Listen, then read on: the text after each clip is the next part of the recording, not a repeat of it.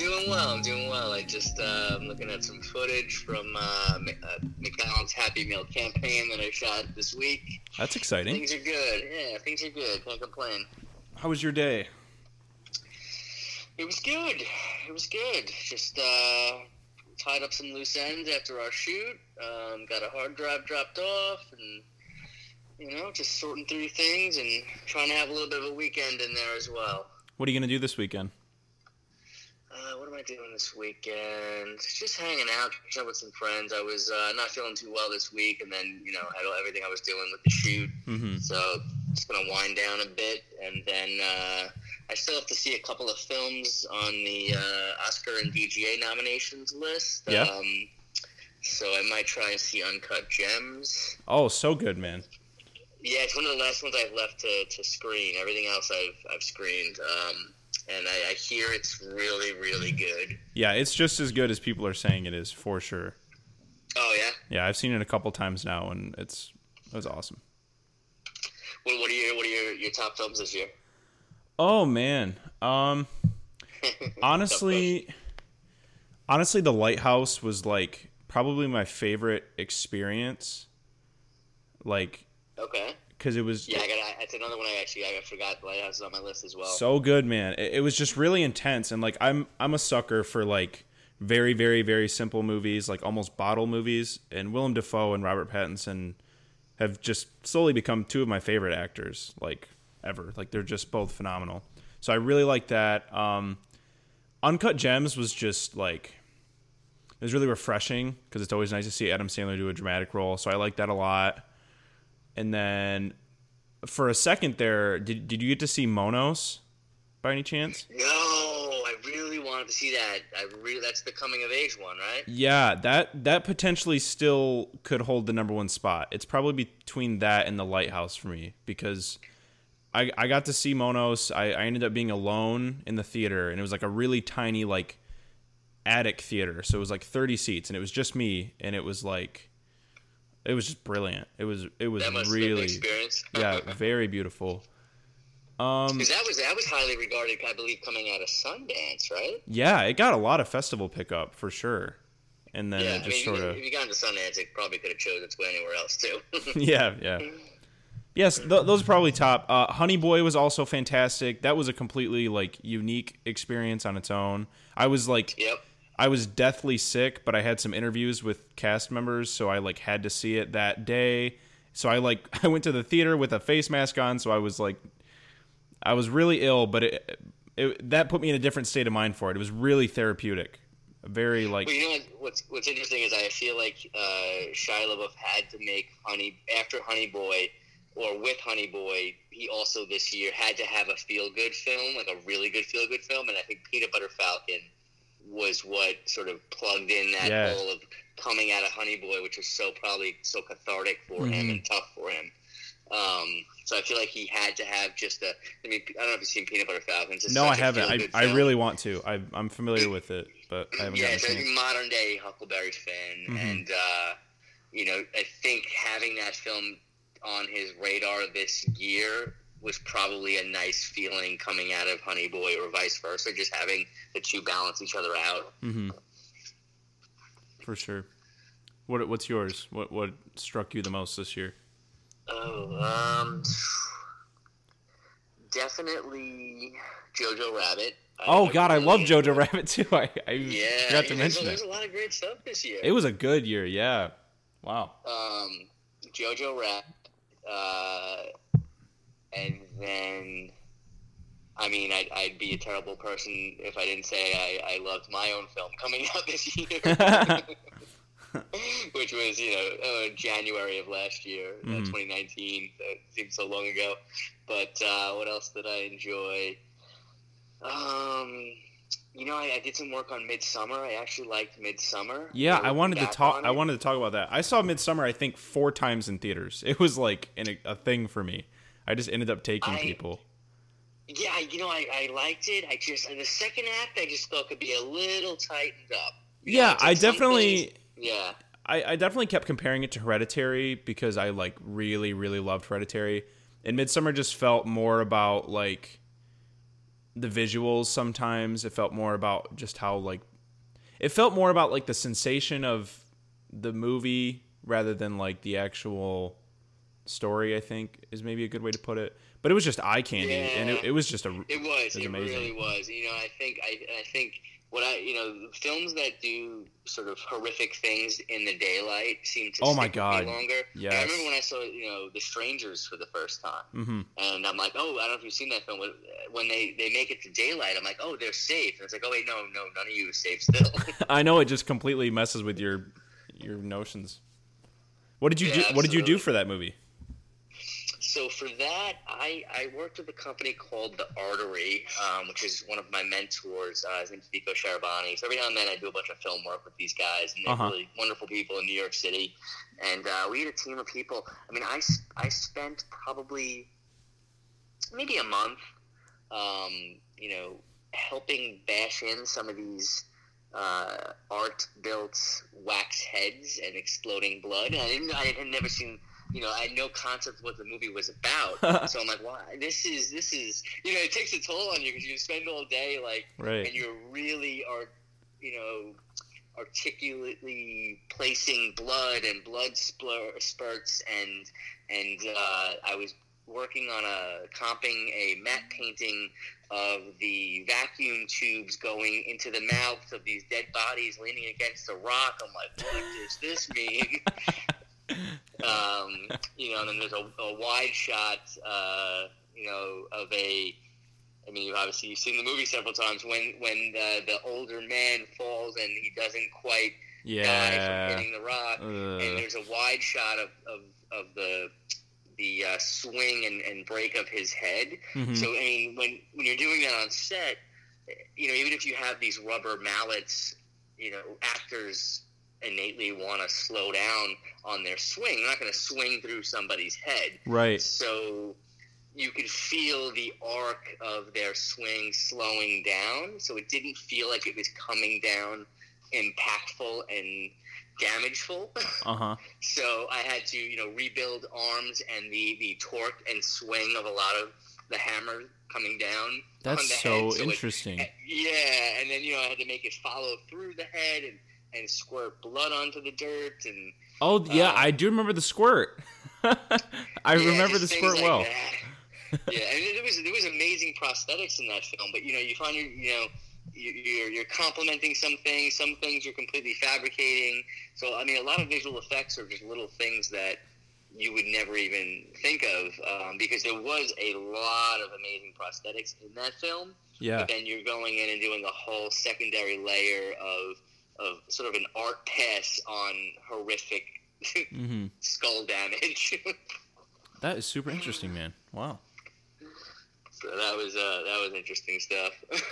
But yeah, I think uh, I think I have a thing now with Ari Aster's films where I just watch them over and over and over again until I'm like numb to them. Because I've I've seen Hereditary probably eight or nine times now. I watched Midsommar I think five or six, and it's just like I just get it down. But so, I'm I'm so excited to see what else he does.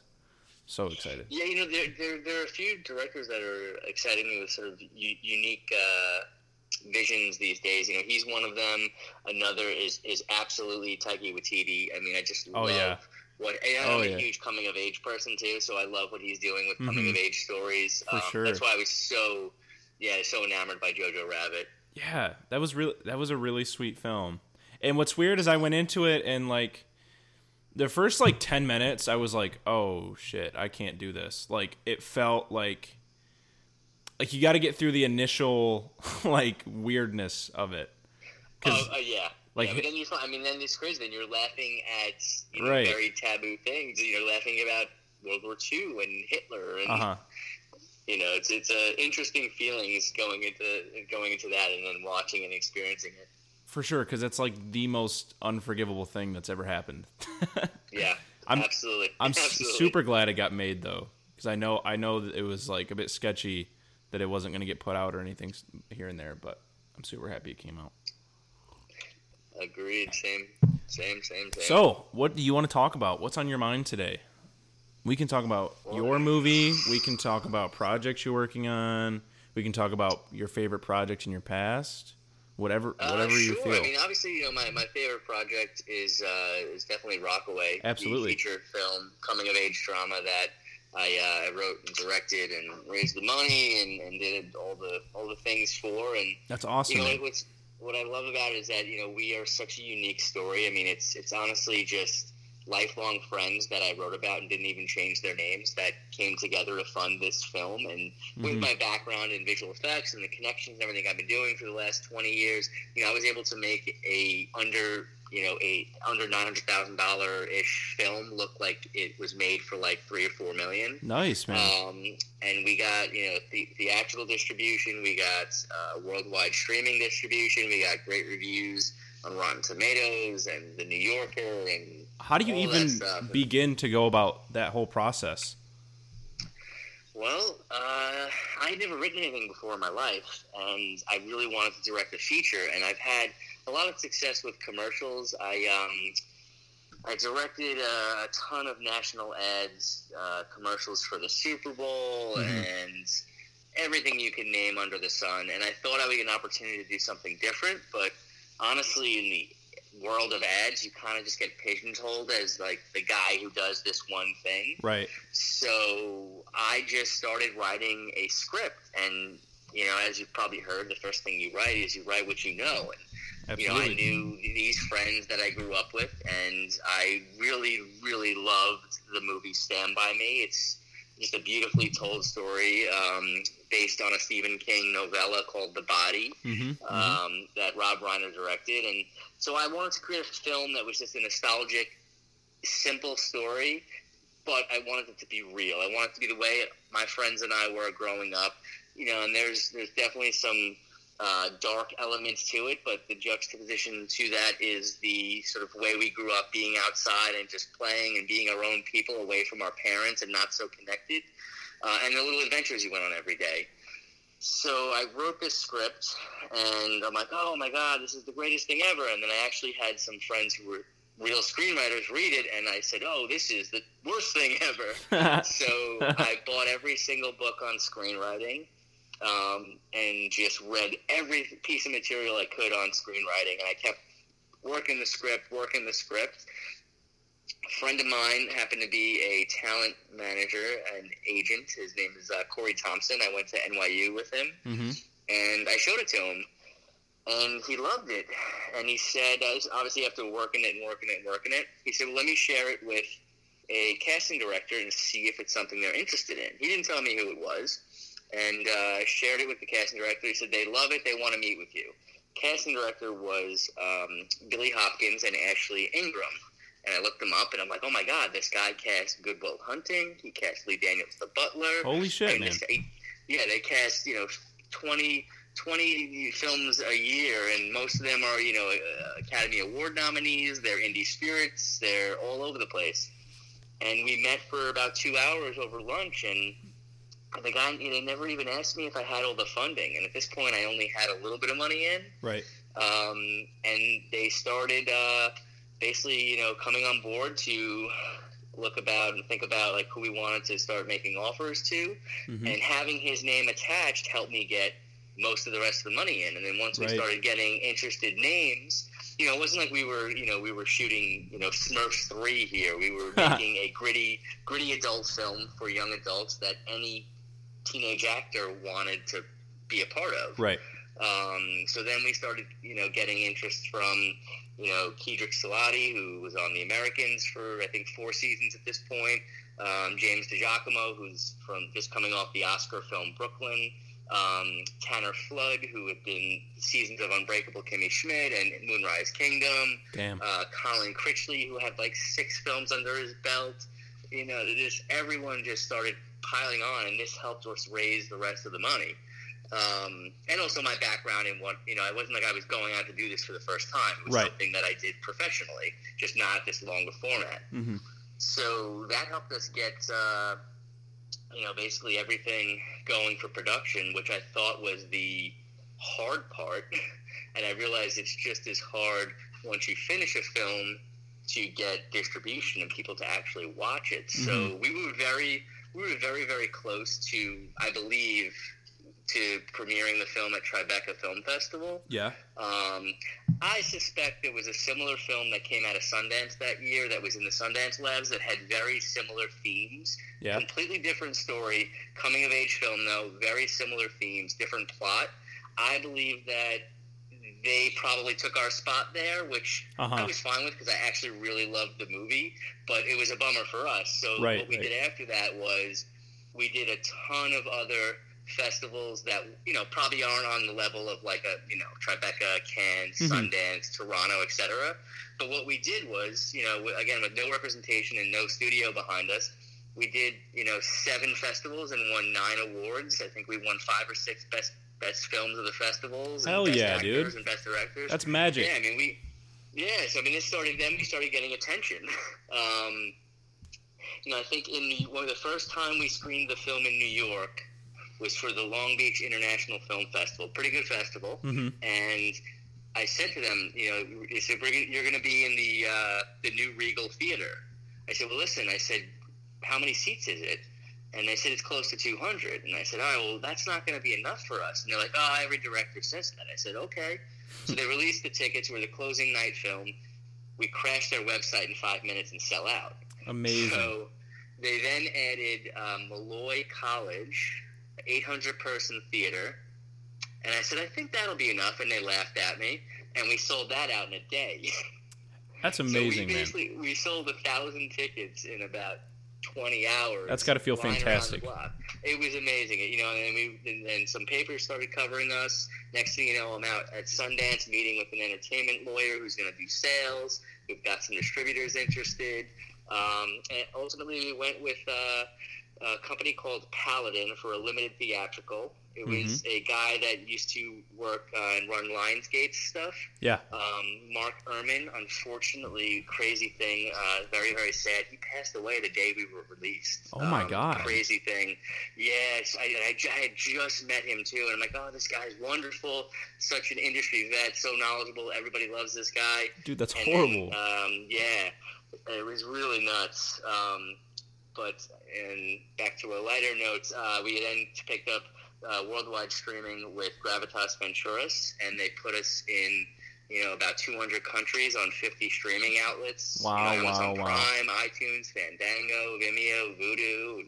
We're all over the place, and. Uh, you know, it's it's it's nothing short of amazing. Being that again, like we didn't have you know an A twenty four, Sony Pictures, uh, you know anything behind us. That's pretty Um, surreal. And yeah, and, and, and Rockaway is, is holding its own, you know, on the movie meter, and um, it's really still, you know, up there, and people are people are look, checking us out, and we're selling DVDs and Blu-rays at every retailer online. We're sold out, I think. Uh, I don't know who's still buying them, but I, I love them.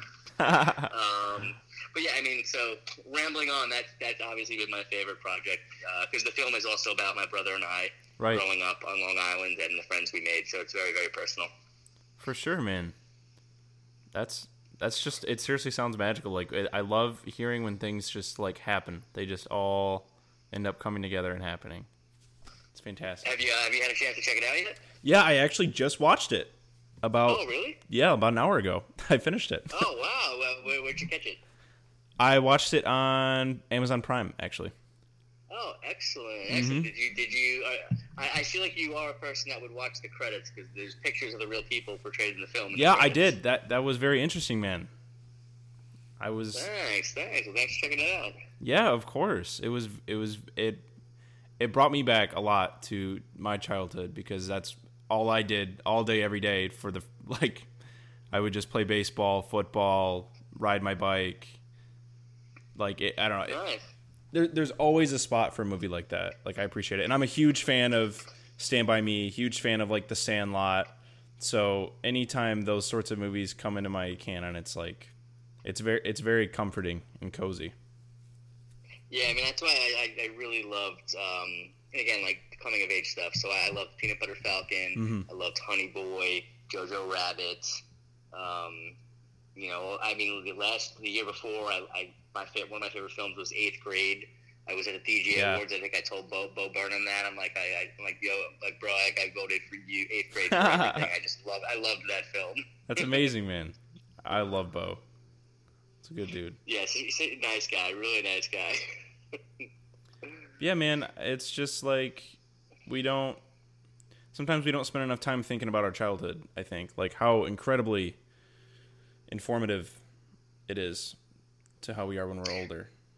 No, sure, because I mean, nostalgia is also very powerful. I mean, y- you can do things in your adult life over and over again, but the very first time you experienced those things or did those things or was with your friends and did something and it's like, oh shit, we gotta stop doing that thing because this bad thing almost happened. You know, those experiences for the very first time have so much, you know, gravity to them and and staying power in your mind and your body and who you become.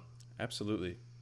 Did Did you feel like uh, in in my experience when I'm writing something, especially if it's personal, it, it seems like it's it's in the aim of like exercising some sort of feeling. So when you made Rockaway, did it feel like you were able to let some things go or make peace with anything since you like kind of like made it concrete in any way? I hope that makes sense.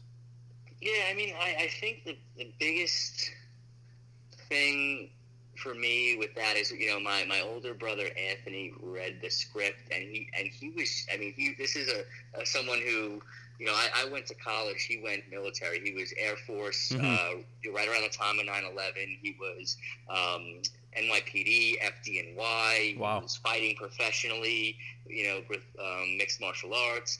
And I, I saw him like for one of the very first times get really emotional. He's always been the rock, you know. Right, right. Get emotional. He's like, he's like, I never knew you, you thought of me this way. It's like your protector. I'm like, Mhm. I'm like, yeah, man. Like this is, you know, I'm like I know you're not in the biz, and like I'm making this film, but like you're as big a part of this as, as I am. This Right. is you. Like you're the you're the person in this story. Like it's you. um, which was really, really, you know, nice to like. I never vocalized that to him, and the other side of it is he never really showed me the emotion he felt after reading it until he read it. So it was a nice moment for us, and uh, yeah, and then even my mom and our, you know, our friends and, and everybody, they just uh, they all said to me, "Oh, you really nailed our." Our voices and who we are, and you really get us. I'm like, yeah, these, are, these, these are friends that we you know, I made in '94, and now, you know, how many years later? 26 years later. I mean, we still talk weekly. You know, all of us. Right. These are elementary school friends. That's Um, amazing, man. That's so amazing. So, yeah, it was really great. So, that's, I guess, what I went through when I was writing and making it. That's special. That's it's a it's a honey boy type effect. I feel like that's the that's like the kind of film that I'm drawn to most, considering what I what I'd like to make and also like what I watch. Like I, there's just something so nice about knowing the film was also a cathartic experience for the writer and for the creator. Like that's why Honey Boy was so good to me, is because you know you just know exactly what that did for the person who made it, and that makes it even better. Oh, absolutely. Yeah, absolutely. I, I went to the uh, Woodstock Film Festival, and I Mhm. wanted to, not with my film, just I was supporting uh, Tanner Flood, who was in Rockaway. He's the boy from Unbreakable Kimmy Schmidt. He's Uh-huh. Moonrise Kingdom, and then um, and he had a film called 18 the Party that was premiering there. And I went up to Woodstock, and I also saw that Honey Boy was premiering there as well hmm and uh, unfortunately they were playing at the same exact time. Oh, so dear. I went, I went, I went to support Tanner, but I went up there and I was hoping that maybe I didn't know if, if Shiloh was going to be there because I wanted to sort of tell him like you know that I feel like his experience and my experience were probably very very similar and Yeah. cathartic in the same ways. Um, but he wasn't there, so I didn't get a chance to run into him. yeah, man, it's Um, it's it's weird how sometimes art is what does the thing. Like especially something like Shia with like that's extreme like necessity to to relinquish some of those demons.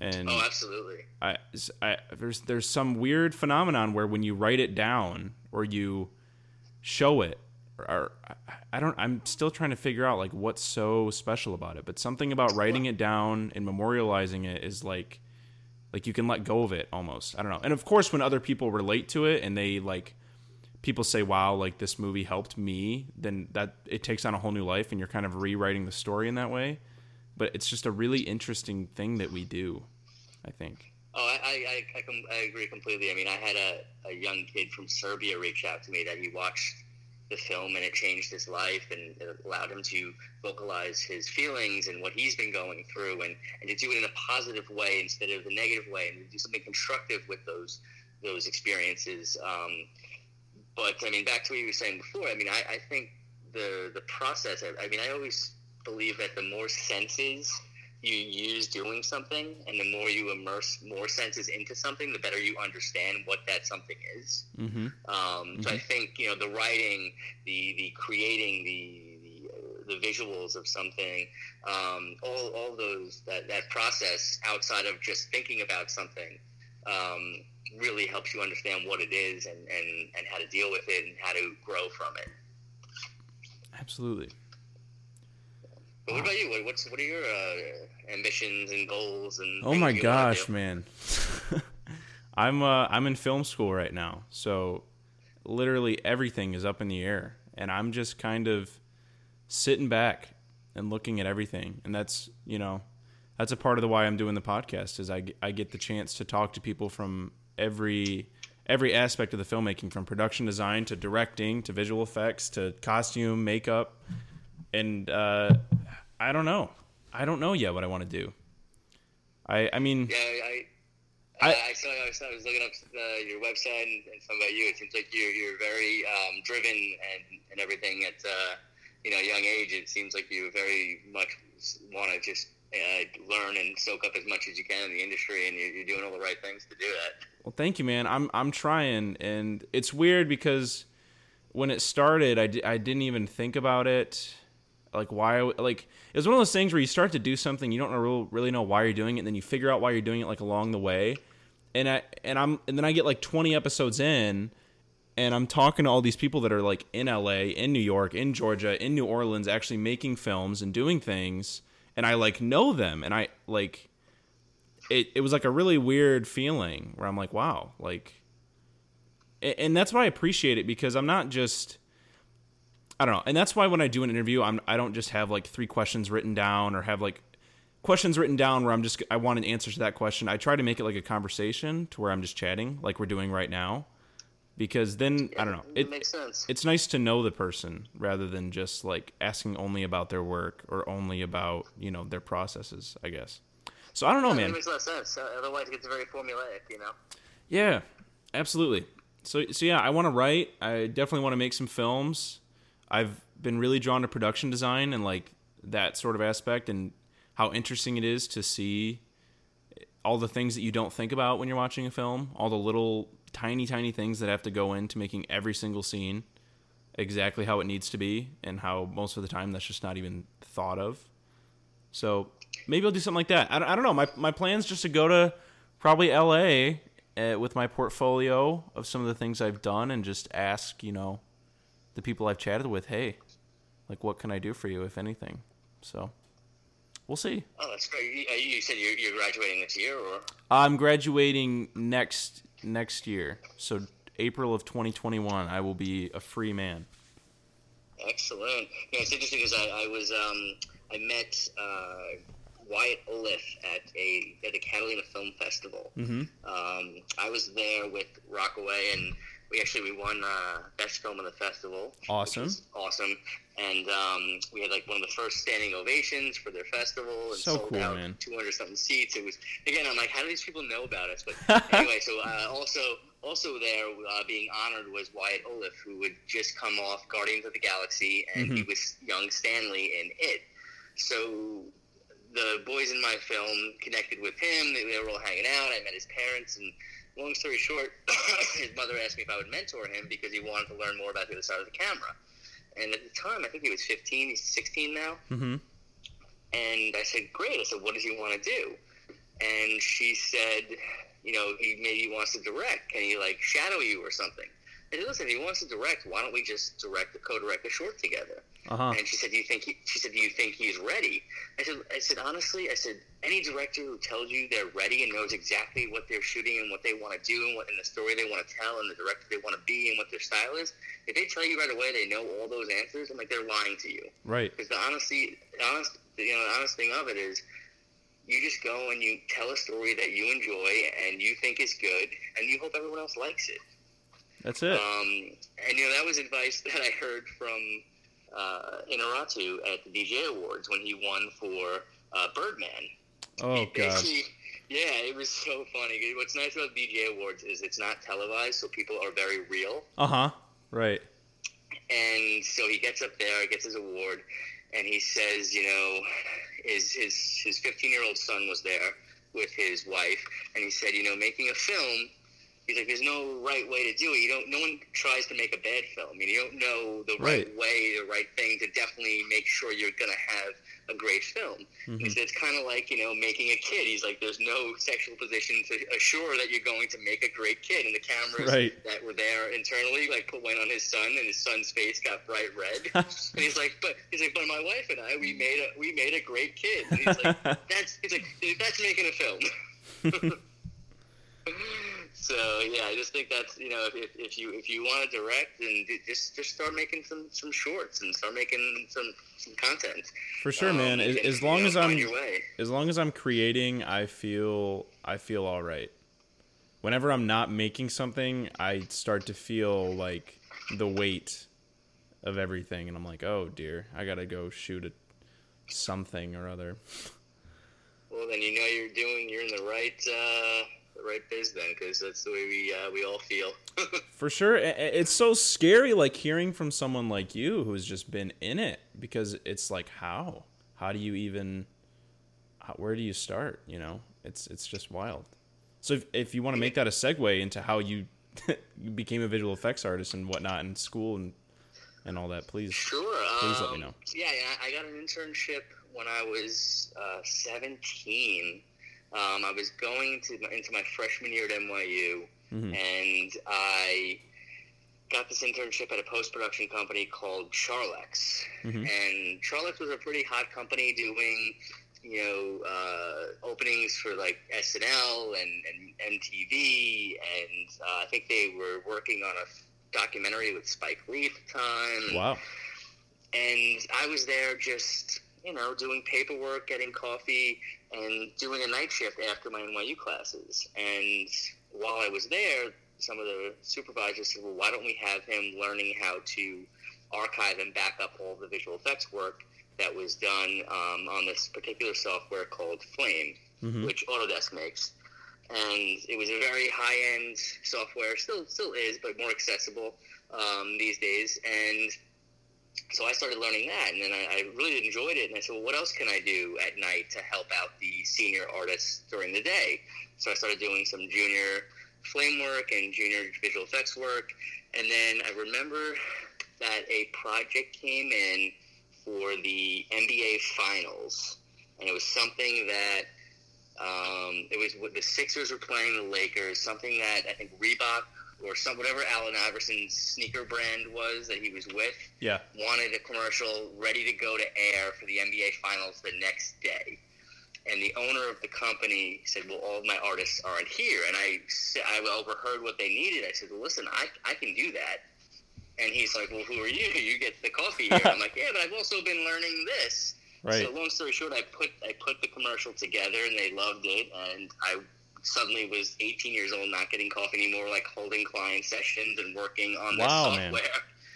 Um, Sounds like a movie. and just yeah, it was kind of, it was really nuts. And I just uh, I kept doing that while working towards my degree at NYU. hmm I graduated in 2003. 2004, I'm on set uh, doing a visual effects supervising a Ruby Tuesday commercial. And I realized the director of photography, named Matthew Santo, Mhm. uh, him and I went to NYU together, graduated the same year, the year before, 2003 Wow. and the direct the director went to NYU with us as well. He and him and Matt are friends, and he graduated in 2003 as well. And the funny thing about that is the director for the Ruby Tuesday commercial was Jon Watts, who you probably know, Mhm. uh, Spider-Man: Homecoming, Mhm. Spider-Man: Far From Home. So we all would just, you know, for like five or six years, like Jon would call us up. Oh, I've got this music video idea. Can you fly out to LA? Go out to LA. We shoot a music video. We bring the effects through like whatever post production company I was working at at night, just to like use all the high end stuff that we didn't have money for. um, and Matt would shoot the stuff, and we just kind of kept doing a lot of that stuff together. Um, and to this day now, you know, Matt uh, Matthew Santo, he shoots my commercials. He shot the McDonald's thing with me this week. He shot Rockaway. He's probably going to shoot my next feature film that I'm hoping to shoot this summer. Um, you know, and then I mean that was kind of the path. I mean, wow, man, just uh, you know, opportunity, and I, I put in the work, and I was ready for it, and you know, things worked out. That's crazy, dude. I I just love I I love hearing that. I love it so much.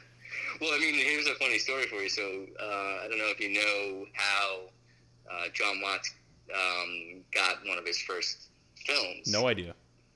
So he had he was he was he's such a brilliant person. He um, YouTube was up and coming, uh-huh. and he had, he was creating content, creating content for YouTube with a bunch of other people from NYU and a bunch of friends, and he and another friend, Chris Ford, who wrote uh, Robot and Frank. He wrote on um, Spider Man, oh. and he Love wrote Robot and Frank. Uh, Cop Car.